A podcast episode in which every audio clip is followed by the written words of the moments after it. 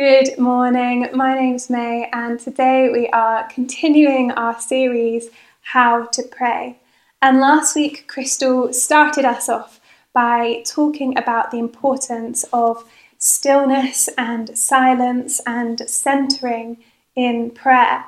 And she used the brilliant analogy of being out having dinner with a best friend or a partner and them arriving late word vomiting all about how awful their day was, and then leaving in a rush again. The reason why we think that that scenario sounds like a terrible dinner date is because it's supposed to be a loving relationship. This is why today I'm talking about adoration, because in this scenario, and in any situation, the next step to being present with someone you love is to express your love to them. If anybody has ever read anything about the love languages or done the test, you'll know that people express love in different ways, like quality time, words of affirmation, gifts, acts of service, and physical touch. We have different ways of making people feel loved and different ways that we feel loved. And so you may have been in a friendship or a relationship where you've gone out of your way to make the person feel loved because your love languages don't necessarily match up. I know for me, for example, I really like words of affirmation. So if anybody wants to text me afterwards and tell me that they love my earrings, I wouldn't mind. Just saying. But if we think about how we express our love to God, we can see that there are actually opportunities for us to use all of those love languages. We can spend time with Him, experience Him, praise Him in worship and prayer. We can give our resources and time to His kingdom and cause. In fact, these things aren't optional extras. Spending time with God, experiencing and praising Him, is a necessary part of our relationship with God. Adoration is a necessary part of worship. Way back at the end of May, Zach preached to us about the undignified and wholehearted nature of King David's worship to God. He said that worship begins with wonder, inspires our whole hearts, and leads us on a process of transformation. This too is the journey of adoration, wonder, wholeheartedness, transformation. So if you're resolutely against the idea of being transformed, if you aren't prepared for your heart to be molded by God into something pleasing to Him, then you aren't ready for adoration. But if you are up for that, or if you're even curious, you're going to discover the goodness and richness and joy of adoring God. I was reading something recently that described Jesus as adorable. It took me aback. Adorable has become synonymous with cutesy, like a baby hedgehog wearing a top hat, which you should Google, by the way. You're welcome. But that does not seem appropriate to describe God. But actually, that's on us because humanity has a tendency to water down language. And actually, the truth is that in the proper sense of the word, Jesus is the most adorable person who has ever walked the face of the earth. I really believe that when you know Jesus, when you really know the truth of who he is and what he has done, it's impossible not to love him. For who else can you say the same? I'm going to read from Psalm 103, and we're going to explore together what this illuminates for how we adore God. This psalm was written by David, most likely after God had forgiven him for the awful sins of adultery and murder, which Andy and James spoke to us about just last month. So, as I read, you might want to read along, or maybe you just want to close your eyes and just listen. Let me pray. Lord, would you come? Would you speak to us now? Would you illuminate your good character and turn our hearts to worshipping you? In your name, Jesus, Amen. Praise the Lord, my soul, all my inmost being. Praise his holy name. Praise the Lord, my soul, and forget not all his benefits, who forgives all your sins and heals all your diseases, who redeems your life from the pit and crowns you with love and compassion, who satisfies your desires with good things, so that your youth is renewed like the eagles. The Lord works righteousness and justice for all the oppressed. He made his ways known to Moses, his deeds to the people of Israel. The Lord is compassionate and gracious, slow to anger, abounding in love. He will not always accuse, nor will he harbour his anger forever. He does not treat us as our sins deserve, or repay us according to our iniquities.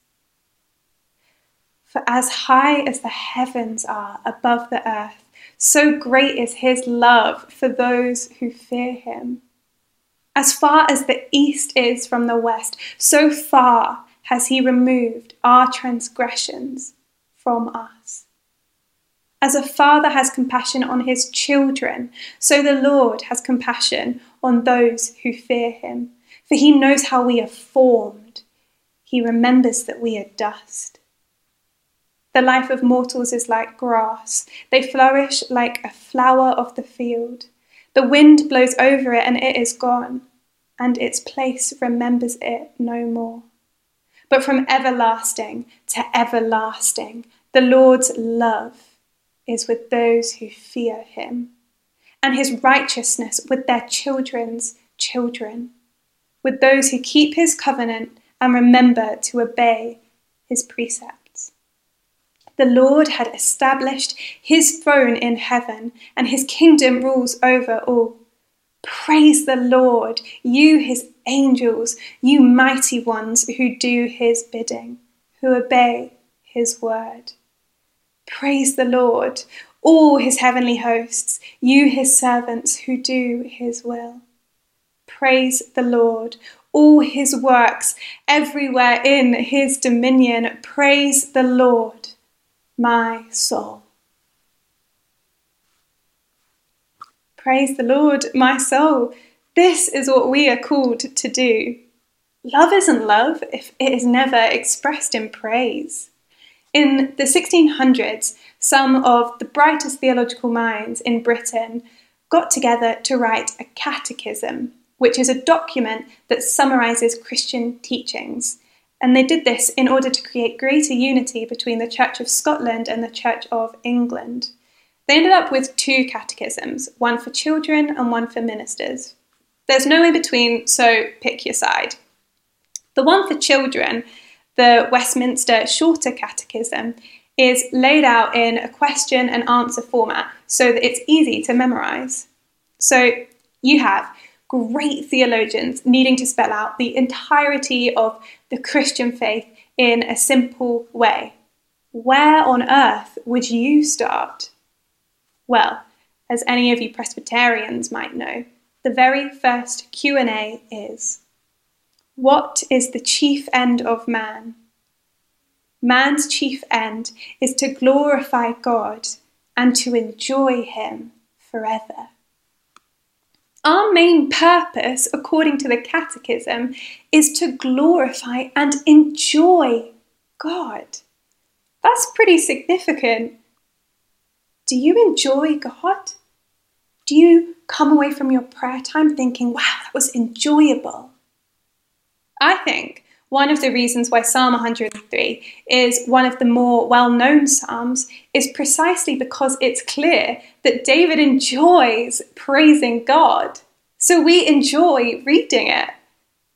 This Psalm demonstrates just how much God is worthy of praise, and it is rich and glorious in its descriptions and metaphors. And yet, still, so many of us struggle with knowing how to do this ourselves. We're not all natural psalm writers. So, there are a few reasons why you might find adoration hard. And the first, and I'm going to break it down a little bit, but the first is that maybe you haven't thought about who God is. So it could be that you have a false understanding of God. It's pretty hard to adore God the megalomaniac, or God who likes suffering, or God who doesn't really care about you. But this is not who God is. Psalm 103 says, The Lord is compassionate and gracious, slow to anger, abounding in love. This is the God we worship. If life is very difficult for you right now, it is important for you to know that adoration starts from a place of nothing, not a place of everything. Not loving Him because of all the stuff around us. Not all of us would be able to do that. That's thankfulness, which is also important, not least because it can increase our motivation for adoration but it isn't necessarily the same thing. Instead, we can begin to adore God like babies looking up at their mother with complete love and wonder because that is their mother. They're not cognizant of what they have or don't have. And maybe that's difficult for you because you're in a place of pain. And if that's the case, we want to pray for you. There is prayer ministry available at the end. Or maybe you have a fragmented understanding of God. Perhaps if you're newer in your faith or haven't engaged a lot with scripture before, you've got a bits and pieces knowledge of God. Do you know the full extent of God's character? Psalm 103 says, He does not treat us as our sins deserve or repay us according to our iniquities. Instead, he operates out of his mercy, his patience, his love. In the New Testament, in 1 John chapter 4, verse 8, John writes that anyone who does not love does not know God because God is love. It's that important to who he is. In fact, it's something that probably most of us will spend our whole lives understanding in new and deeper ways. So if you weren't sure of where God's love fits in, it's essential to his character and to how we understand everything else. As David shows in the writing of this psalm, expressing your adoration to God becomes a whole lot easier when you know the full picture. Or it could be that you've forgotten your understanding of God. Did you used to have a passion for God that has gone stale or dried up? Reverend Raniero Cantalamessa, preacher to the Pope, stated The greatest danger with God is for us to become accustomed to Him, to fall from awe into routine. Do you relate to that? This is why I love that the psalm in the psalm, praise the Lord, is a command found at the beginning and at the end of the psalm because that's how quickly we forget. We find the command to praise God twice at the beginning so that when you're skimming through on a Monday morning, you can ignore it once and then it maybe registers the second time. But then we spend 18 verses hearing about God's character, and just as we're beginning to forget what was happening at the beginning of the psalm, boom, we are told, all of creation is told to praise him repeatedly. when David says this command, he's saying it to himself just as much as anybody else. Do you need to tell your soul to wake up to praising God on a regular basis? So maybe you haven't thought about who God is, and that's why it's hard. Maybe your understanding is false, fragmented, or forgotten. Or maybe you find practicing adoration hard for a different reason. Maybe you haven't thought about who you are. God has made us all uniquely. The psalm reveals that God knows how we are formed and asks you to praise Him with your inmost being, not someone else's. We all adore God in our own way. This is why I want to encourage you to indulge in your weird side. And that's something I've got experience in. But what I really mean by that is this What are the things of creation that God has predisposed you to love? What is it that you just can't help but love? Maybe it's walking up one of Edinburgh's hills and being out and about in nature. I've heard that some people even run up all the hills in a day, which sounds terrible to me. But whatever it is, and it could be totally different, there is power in taking the things we love and directing that feeling to the Creator who brought those things into being. This is our point of wonder, the thing that turns our head to God. I found that a common thread running through these things is a lightness of being. Wonder isn't a heavy feeling. Adoration isn't meant to be a burden. It's a feeling of freedom in worship, release in prayer, playfulness in our actions, and peace in our silence. This is why I've written this week's prayer practice on playfulness, which Andy will explain more later. But I have found it to be a fresh and profound way of experiencing a loving relationship with God, where, as the Westminster Catechism says, we enjoy God as well as glorify Him. And it may help you consider how you were formed and enable you to praise God with your inmost being. If you found yourself identifying with any of these stumbling blocks to adoring God, don't panic because it's not even hugely surprising. Jesus tells us that the enemy of God seeks to kill and destroy. And if the enemy of God is going to target anything, it's going to be your capacity to love God. Why? Because Jesus tells us it is the single most important thing we will ever do in our whole lives. When asked in Matthew chapter 22, verse 36, what the most important commandment is, Jesus replies Love the Lord your God with all your heart, and with all your soul, and with all your mind. This is the first and greatest commandment. So, if all you needed today was just a reminder that this needs to be your priority, then here it is love the Lord your God but if you're thinking, this is news to me, or, oh, I, I don't think I realized how important this is, then don't feel overwhelmed or discouraged because the good news is that the Holy Spirit is here to help you. The psalm says that the Lord's love is with those who fear him, and that couldn't be more true. The love isn't beside us or somewhere nearby in the next room, it's within us. In Romans 5, verse 5, Paul writes that God's love has been poured out into our hearts through the Holy Spirit who's been given to us. In his book, Celebration of Discipline, Richard Foster writes that worship is our response to the overtures of love from the heart of the Father.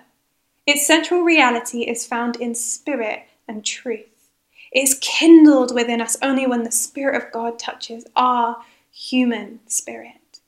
We can use all the right techniques and methods, we can have the best possible liturgy, but we have not worshipped the Lord until Spirit touches spirit.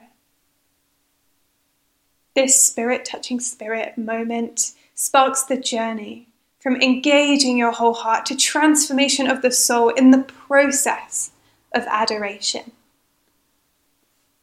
Take some time this week to adore Him. Get to know His name. Get to know all the names of the Father, Son, and Holy Spirit used in the Bible. There's lots of them.